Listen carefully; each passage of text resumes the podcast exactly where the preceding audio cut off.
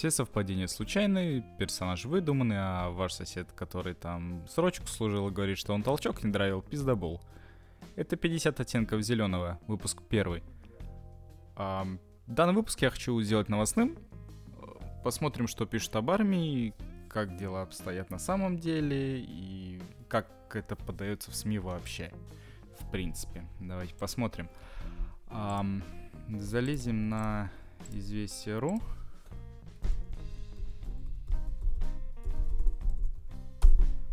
И увидим, что тут у нас есть интересного. А, сразу говорю, э, ничего супер объективного здесь не будет, потому что мало того, что в из самой армии известия приходят уже в а, немного видоизмененном виде, потому что ну, никто, правда, естественно, не скажет. Так еще и СМИ еще привирают, то есть мы проходим такой двойной фильтр э, из превращения из говна в конфеты, понимаете? Поэтому супер объективно здесь ничего не будет. А, так. Во. Давайте вот это. Шойгу сообщил о снижении числа правонарушений в армии более чем на треть. Это новость от 28 февраля. Уже полмесяца ей. В 2019 году количество правонарушений, которые связаны с порядком пребывания в военной службе, снизилось на 34,6%. Об этом министр обороны России Сергей Шойгу сообщил в пятницу 27 февраля на заседании коллегии Мини... а, Минобороны в Москве. Число преступлений на общественной безопасность а, против общественной безопасности сократилось, сократилось на 35,5, а связанных с эксплуатацией транспорта на 12, цитирует главу военного ведомства телеканал «Звезда». Ну, блядь, такое. Опять же, что-то скрыли, что-то не скрыли. И откуда-то цифра, она 100%, я уверен, что эта цифра не отражает реального положения дел, потому что, ну, опять же, все где-то скрывается, проверяется и так далее. А, да, очень много преступлений, и сократилось, не сократилось, реально я не знаю. Статистики не веду, и как бы все это исходит, все преступления в армии исходят, первое, из-за того, что люди не хотят служить, а, и второе, из-за алкоголизма. То есть военный человек, я не говорю сейчас именно про, например, офицеров, да, офицеры, как ни странно, как ни странно, достаточно мало пьют. Ну, в сравнении с остальными военнослужащими, да, больше всех пьют сержанты. Сержанты и солдаты контрактной службы потому что в основном служба проходит в каких-то там дальних гарнизонах, и эти дальние гарнизоны не изобилуют, ну, нет никаких развлечений, то есть ты не можешь даже банально в кино сходить, там в парке прогуляться, то есть ничего этого нет. Какое-то там затрипанное село, там, или там ПГТ, или какой-то райцентр тоже такой, ну, знаете, зашарпанный. Вот, и все бухают, блин, потому что это вот они втроем там в четвером собрались, там сержанты салат с одного подразделения, давай квасить нахуй, ну, заебись. Вот. Как-то так, а по поводу о, всяких преступлений, которые там побегов, вроде там 337 статьи, самовольное оставление части. Ну да, солдаты бегают, сержанты, даже прапорщики, даже офицеры, даже такие случаи были, которые просто уходят со службы и не являются на нее. Есть, там э, на службе отсутствовал менее 4 часов, это как самовольная отлучка обозначается, то есть тебе прям такого жесткого наказания не последует. Потом от 4 часов до суток это уже... Вот я могу ошибаться, я тут не совсем эксперт, это, по-моему, административное расследование – и вот дальше более суток. А, суток до 10 суток. Тоже еще жестче. И вот с 10 суток это уже уголовка. Это уже все. Человек как бы... Ну, человек точно сядет. Скорее всего, в дисбат. Дисбат то очень жесткая вещь. Это два года максимум в нем можно держать, но... Посмотрите всякие видео из 90-х, там из нулевых, про дисбаты, про мулинский дисбат знаменитый. Там его, по-моему, уже расформировали, расформировали, сука. Вот. Но там какой-то документальный фильм был, минут на 20-30, смотрел, давно это было. Там очень подробно рассказано, что и как. Я в дисбате, слава богу, не был. Вот, рассказать вам точно не могу, что как, но говорят очень жестко. Далее что тут у нас? Давайте посмотрим, какие у нас еще есть новости, новости, новости, новости. Дальше также по известии и Шойгу объяснил выбор места для возведения главного храма Вооруженных сил России 23 марта. А, министр обороны России Сергей Шойгу рассказал о причинах выбора места для строительства главного храма Вооруженных сил страны в честь 75-летия победы в Великой Отечественной войне на территории парка Патриот подмосковной Кубинки. Именно здесь проходит тот рубеж, где наши войска держали оборону. Рядом Алабина, где был штаб Москвы, который возглавлял маршал Жуков, и там происходили очень серьезные, важные первые позитивные события. Там начались наши первые успехи в 41 году, пояснил Шойгу в интервью газете «Красная звезда», опубликованном в понедельник 23 марта. Бля, ну с этим храмом особая история на самом деле. А, все товарищи, с которыми я общаюсь, которые служат в армии, таких достаточно много. Все, у всех в частях происходила такая вещь, что спустилась сверху команда или не знаю как вообще как-то происходит, но ну, просто кто добровольно хочет пожертвовать на храм. Это реально было не обязательно. Это вот, ну, кто хотел, тот скинул там 50 рублей, там 100 рублей, кого-то кто-то прям захотел помочь, там 500 кинул, да, там, ну, я не, ну, кто как, я, например, не скидывал, потому что, ну, я человек не православный, мне как бы все равно. Вот. Понятное дело, что этот храм не будет там на самом деле выполнять свою службу, да, как храм именно. Там, ну, там будут какие-то службы проводиться, но это вот э, целиком, скорее всего, будет, ну, такое как показательное, показное что-то это очень будет сильно отличаться от того, от реальной службы в храме, как я подозреваю. И, ну, целиком и полностью я не, вообще не понимаю идею этого храма. Ну, то есть... Ну, то есть вообще, ну, я, я не понимаю, для чего он. Вот что в нем такого. Просто вот как, просто показуха. В принципе, как в армии царей сейчас, вот она она должна быть и даже в таких вещах, как вот православие, да, соединенное с армией вот в таком вот виде, в виде какого-то такого главного храма в Подмосковье. Ну, есть и есть, ладно.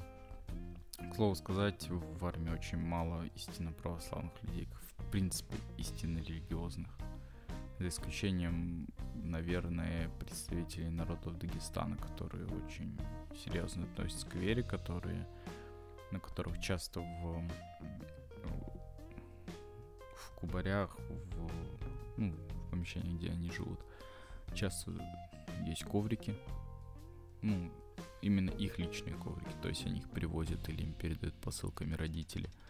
Они молятся реально пять раз в день. То есть ну, и командир не препятствует. То есть, если понимаешь, ну, если человек верующий, ну, окей, пусть молится. То есть, ничего этом такого нет, никто не против.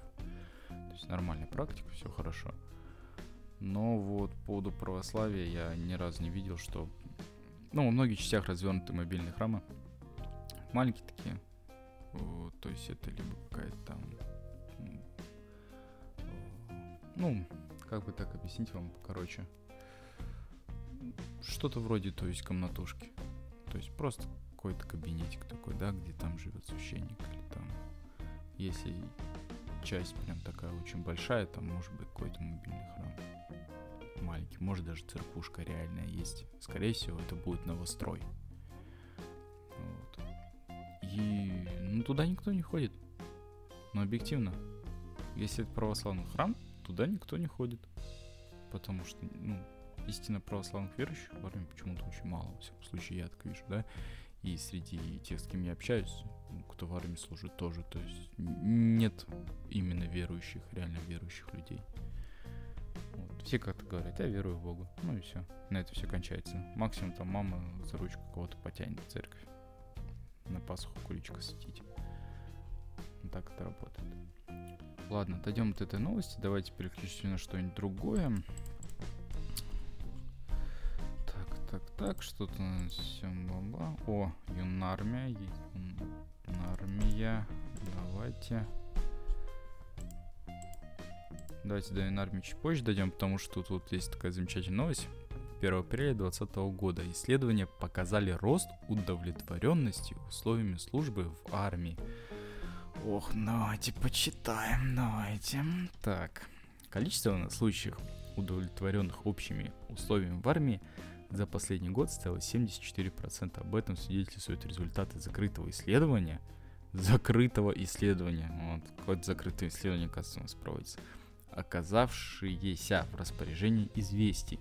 Мониторинг межличностных отношений в коллективах вооруженных сил России – был проведен в январе 2020 года Главным военно-политическим управлением.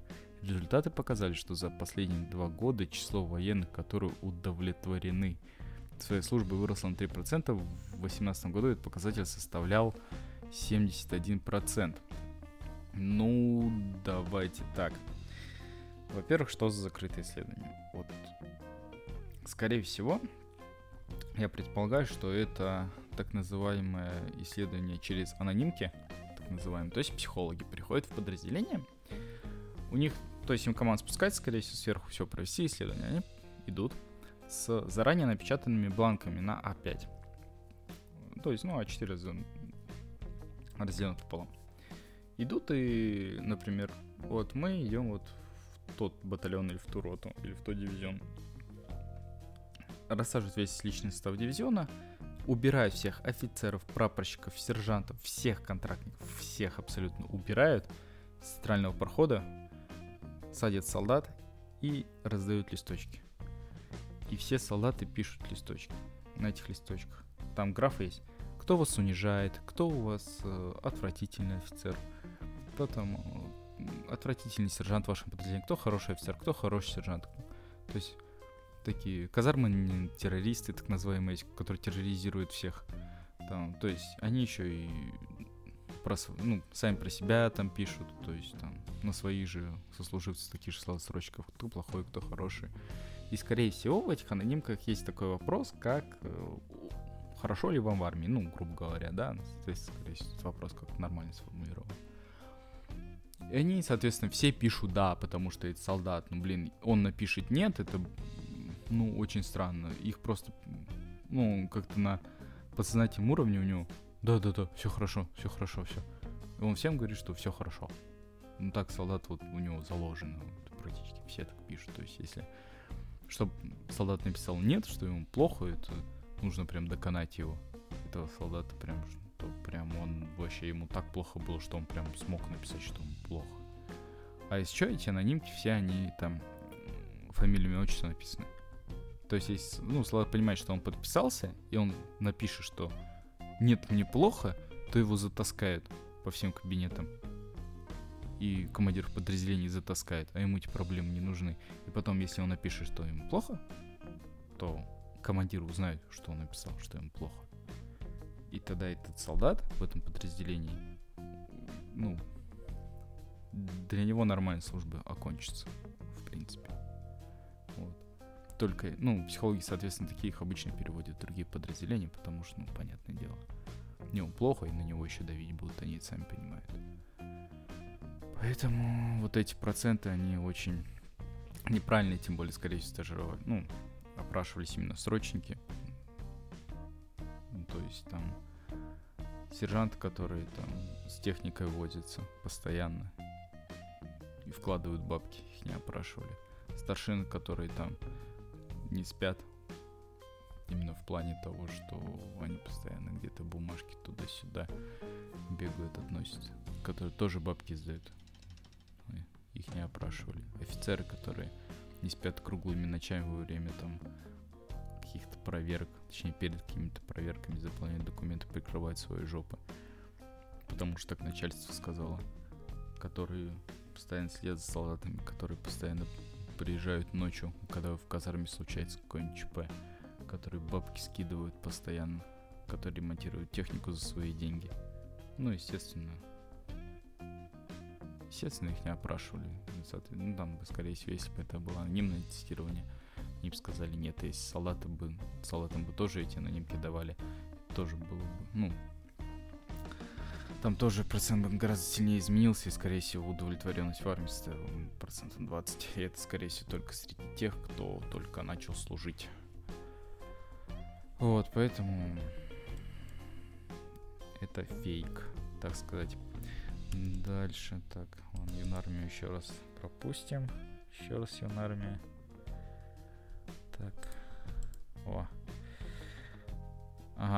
В вооруженных сил Российской Федерации рассказали об особенностях очередного весеннего призыва 31 марта 2020 года. Новость. Ни одного случая заболевания коронавирусом вооруженных сил России к настоящему моменту не зарегистрировано. В Министерстве обороны принимают все необходимые меры с целью недопущения распространения инфекции среди личного состава. Об этом рассказал начальник главного операционного мобильного управления Генерального штаба вооруженных сил Российской Федерации генерал-полковник Евгений Бурдинский. Um, давайте так, новость немного опоздавшая, потому что несколько училищ уже, ну, мне курсанты заболели коронавирусом. Вот. По поводу предупреждения заболевания. Uh, везде развешаны плакаты, везде развешаны листовки, все ходят в масках, все медики еще ходят в перчатках, то есть и это соблюдается реально. То есть одно из немного, что в армии реально соблюдается. За этим очень сильно следят. Uh, отдельные там личности, естественно, всякие долбоебы, блядь, ходят без масок, потому что им неудобно в ней, видите ли. Uh, в основном все соблюдают, все проявляют какую-то сознательность. Ну, именно я не слышал такого, чтобы вы говорили, ну, мне сказали носить маску, я ношу. Нет, именно люди понимают, что они могут кого-то заразить. В основном отправляется вот среди э, тех носущих, кому там за 30 лет, кто понимает, следит за своим здоровьем и знает, что, типа, оно не железное. Вот. Ну, это круто, это круто. Вот. А так, э, да. Если очень резюмировать, в армии следят за за вот этим всем. И так, это новость. А почему, стоп, почему заголовок рассказали об особенностях очередного призыва, а тут, видите ли, только про коронавирус, а про изменение призыва нихуя. Чё за залупа или я не дочитал? Или я... Блять, нет, реально просто залупная новость. Заголовок один, блять контекст другой. Пошло нахуй. Так, давайте Юнармию, пизду известия. Давайте зайдем на сайт телеканала Звезда. Главный, бля, рупор вооруженных сил Минобороны, всей-всей-всей армейской знати. Так, закрываем. Давайте здесь сейчас про Юнармию что-нибудь найдем. Юнармия. Чпонь. О! Юноармейцев научат безопасному поведению в интернете. Давайте сейчас. Давайте читать. Um, юноармейцев научат безопасному поведению в интернете. Новость 31 марта. Как не стать жертвой скрытого майнинга, чем опасны открытые Wi-Fi сети, почему необходимо внимательно обращаться своими персональными данными, об этом и многом другом юноармейцы узнают на уроках по безопасному поведению в интернете. Давайте поясню, что такое вообще юнармия. А, наверняка у многих в школах были зорница, там вот эти вот, что-то вроде военных праздников, когда всех там одевали в эти рыболовные костюмы псевдовоенные и заставляли там бегать, прыгать, там военно-медицинская там херня была, когда там руку пережимали, когда там кто быстрее костер разведет, кто там, блядь, быстрее пробежит полосу препятствий, там, кто быстрее километр пробежит, кто там с винтовки точнее стрелять и так далее. Ну, как с винтовки, с пневматички. Вот. вот. А это все такая премиум-версия зорницы, скажем так. То есть солдат постоянно таскает всяк... Ну, во-первых, им выдают форму песочного цвета с красным беретом. Вы наверняка ее все видели в интернете. Э, ничего не могу сказать, я этих юноармейцев я с ними особо не беседовал, но они периодически приходят в часть. Вот чем они занимаются, им когда-то показывали столовую, потом показали казарму, причем, как всегда, если кто-то приходит в часть, ну, в каждой воинской части есть показания казарма, то есть, которая самая охеренная, все такое, в которую вся бригада вкладывала баблом из личного кармана, естественно, как это всегда делается, блядь. Ну вот, и туда все генерал водят. Вот смотрите, как у нас пиздато в соседнюю казарму не водят, потому что там хуево, блядь. Потому что там салаты, блядь, живут с разломленными тумбочками на полуживых кроватях, блядь, и так далее. Соответственно, их сводили в эту казарму, сводили в столовую, потом что-то там... Ну, короче, такое, типа, весьма символично было.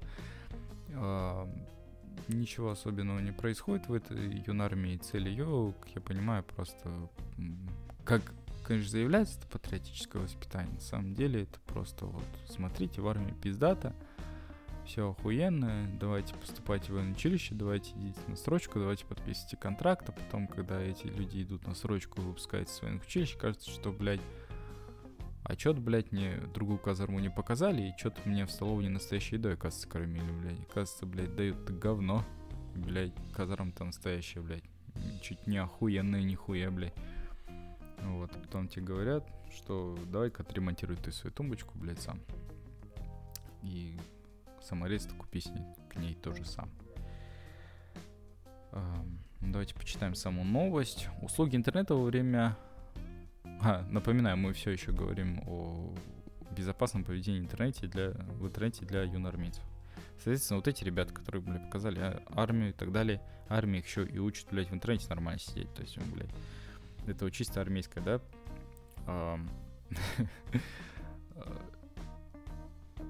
Начиная с того, что солдату рассказывают, как правильно срать, как правильно жрать, как правильно, блядь, ходить. То есть такие самые даже базовые вещи, потому что солдат нихуя не умеет на самом деле. как кажется любому командиру. Вот. Еще и рассказывают, как этим сидеть в интернете. Услуги интернета во время объявленного режима самоизоляции актуальны как никогда. Это я тоже новость читаю. Чтобы пользование было полезным, а главное безопасным, вот, необходимо соблюдать определенные правила. С этой целью армейцев приглашают на уроки по вопросам поведения в сети. Для удобства пользователей занятия сделали в формате коротких видеороликов пригласили, блядь, Ивангая, нахуй, еще каким-нибудь хуем, блядь, таким же потлатым, блядь. Запошляли им бабла, блядь, типа, снимите нас за лупу. Вот. Это странно, если бы Иван Гай, блядь, рассказывал об армии. Тому же, по-моему, он с Украины. Каждый из нас пользуется интернетом, чтобы найти ту или иную информацию. У подростков в силу их возраста запросов больше. Это и связано и с учебой, и с личными увлечениями. Блин, да. Да, конечно. И чтобы этот серфинг не нанес вреда, мы решили познакомить ребят с правилами пользования интернетом.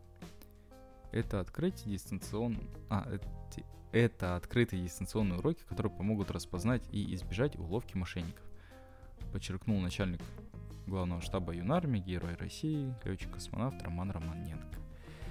Ну, блядь.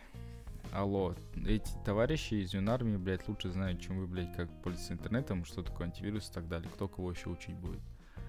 Это все бред, конечно же, это очередная показуха, как все и в армии делается. Я, наверное, запишу отдельный выпуск про показуху в армии. Это вообще отдельная тема, это дикий цирк, дичайший цирк, я бы сказал.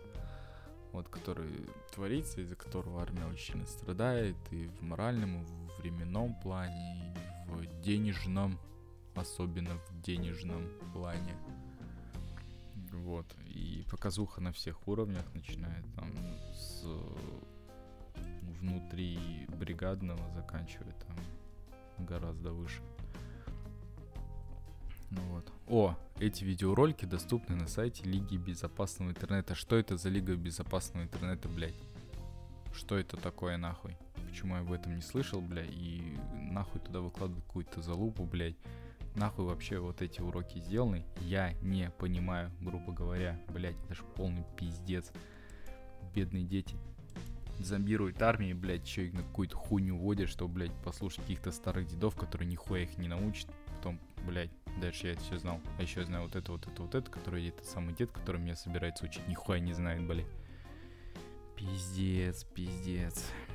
Да, залупа. Так, давайте еще полистаем. Давайте теперь... Что у нас, что у нас, что у нас? О, шах и мат стартует. Юноармейская шахматная зорница. Да, интересно, пиздец, пошло ну нахуй на самом деле. Так. Че у нас? Все, это залупа. Давайте зайдем на криточки Симонян, блять. На Rush Today. Россия Today, блять.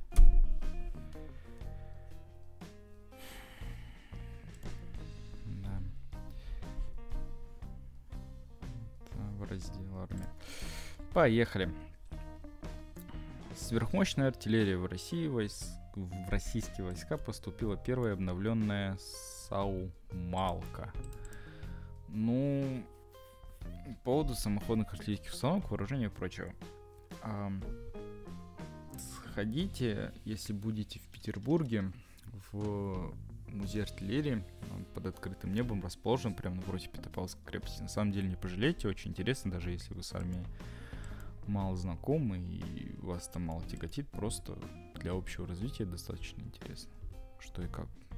Ну, то есть там не только о российских, там каких-то вор... российском вооружении, советском, но и царские пушки, корабельные в том числе, ну, с красивыми узорами, очень такие. Ну, просто хотя бы визуально при... прикоснуться к истории, это достаточно интересно. Вооруженные силы России передана первая модернизированная самоходная артиллерийская установка 2С7М «Малка» с орудием калибра 203. Об этом сообщили в госкорпорации Ростех. Ну, я ее видел вживую несколько раз. Впечатляющее зрелище, на самом деле, просто огромная машина. Но, блин, я черт знаю, ничего особенного в плане там это не вундервафля какая-то немецкая, там, к примеру, как орудие Дора, загуглите. Тоже интересно почитать. Она участвовала, если не ошибаюсь, при штурме Сталинграда, который там одним снарядом сметал целый квартал. Нет, это типа, ну, она просто, да, у нее большой калибр, но она просто дальнобойная, вот и все, ничего такого. Вот. Так что в помойку новость, нахуй это дерьмо. Так, о, как же, как же я мог, бля, такой пропустить? Давайте почитаем про знаменитый ратник. Пока еще новость расскажу. Что такое ратник? Это, ком- это такой комплект экипировки, который там в армии разрабатывают уже, хер знаю, лет 10, наверное. Его вечно называют перспективным, как у нас танк Т-80 вечно называли перспективным, который еще изобретен еще, блядь, в советское время, его чертежи, блядь, были. Но он еще перспективный у нас, блядь. До тех пор, пока вот Т-14 не показали на параде победы, вот, блядь, у нас Т-90 пиздец какой перспективный был. Вот ратник у нас такой же пиздец какой перспективный. Он же старый, бля, я ебал. Вот. Это бронежилет, это с кевларовыми пластинами сзади спереди, они не, не в весь силуэт туловища, они где-то занимают по площади где-то вот половину или даже 40% этого самого туловища. Каска тоже кевларовая. Ну, надо сказать, каска нормальная. То есть она и, она и под размеры разные, под большую голову, под маленькую, под широкую, под узкую, там под все разных размеров бывает. На голову садится, если там под себя все сделать. И, ну, на голове даже не ощущаешь, на самом деле, после там получаса в ней ходьбы. Она просто садится тебе на голову и все. И всякое тактическое говно, вроде там очков, которые противосколочные, вот эти всякие там рации, которые крепятся на каску. Всего этого в армии реально нет, блять. Вот этот ратника, там налокотники, наколенники, все это, бля, отсутствует. У всех в армии только вот от этого комплекса есть только бронежилет и, блядь, каска нахуй. Вот. Может, где-то в бригадах есть, на самом деле, но я, блядь, что-то хуй видел. Оборонный заказ 2019 года выполнен полностью и установленный срок. Сухопутные войска и ВДВ получили в общей сложности 18 тысяч комплектов боевой экипировки. Блять, это мало, пиздец, как мало. Посчитайте, у нас в армии призыв на 140 тысяч человек. 140 тысяч человек призыв один. А вы, бля, выпустили только 18 тысяч комплектов. Не то, что старые, кто служили, все офицеры, прапорщики, сержанты, даже, блядь, на одну шестую из всех солдат, блядь, не хватит. Получили в общей сложности 18 тысяч комплектов боевой экипировки. Комплект состоит из пяти интегрированных систем поражения, защиты, управления жизнеобеспечения и энергообеспечения. Вот это я вообще хуй понял, что это такое, блядь. Такое сочетание обеспечивает максимальную эффективность бойца и защищенность в боевых условиях. Передает РИА Новости сообщение. Блять. Я нихуя не понял, бля. Вызовите пояснительную команду, ёб твою. Чё это вообще значит? Что такое, бля? Ш... Ладно, давайте, что такое поражение, блядь? Ну ладно, это там автомат штык-нож, хотя штык-нож нахуй не нужен, бесполезная хуйня. Банки с консервами можно им вскрывать, кстати, очень удобно. И, ну там есть легенда, что у штык-ножа там 50 с хуем э, применений и так далее. То есть, ну, Единственное, для чего его, это замки старые вскрывать. Старые советские дряхлые замки охуенно вскрывать штык ножом.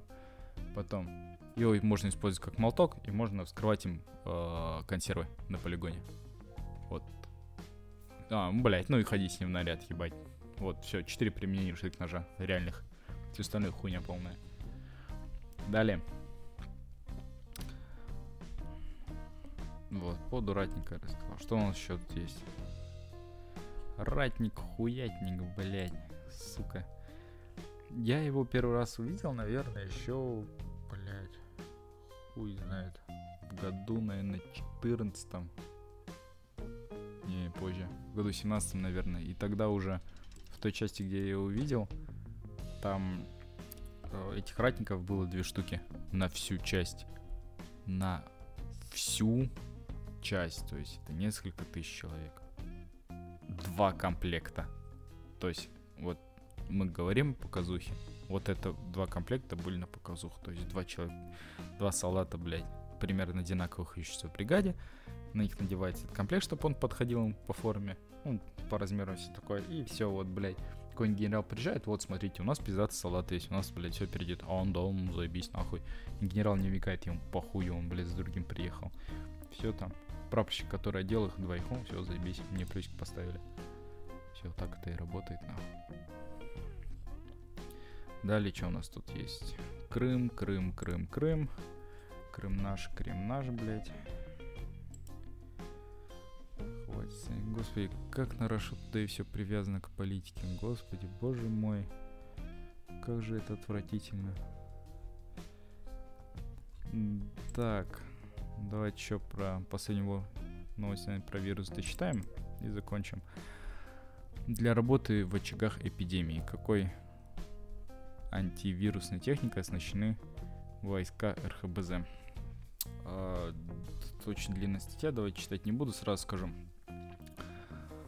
Техники много разные в РХБЗ, она вся, ну, очень специализированная, не буду вдаваться, потому что я не знаю, как там и толком.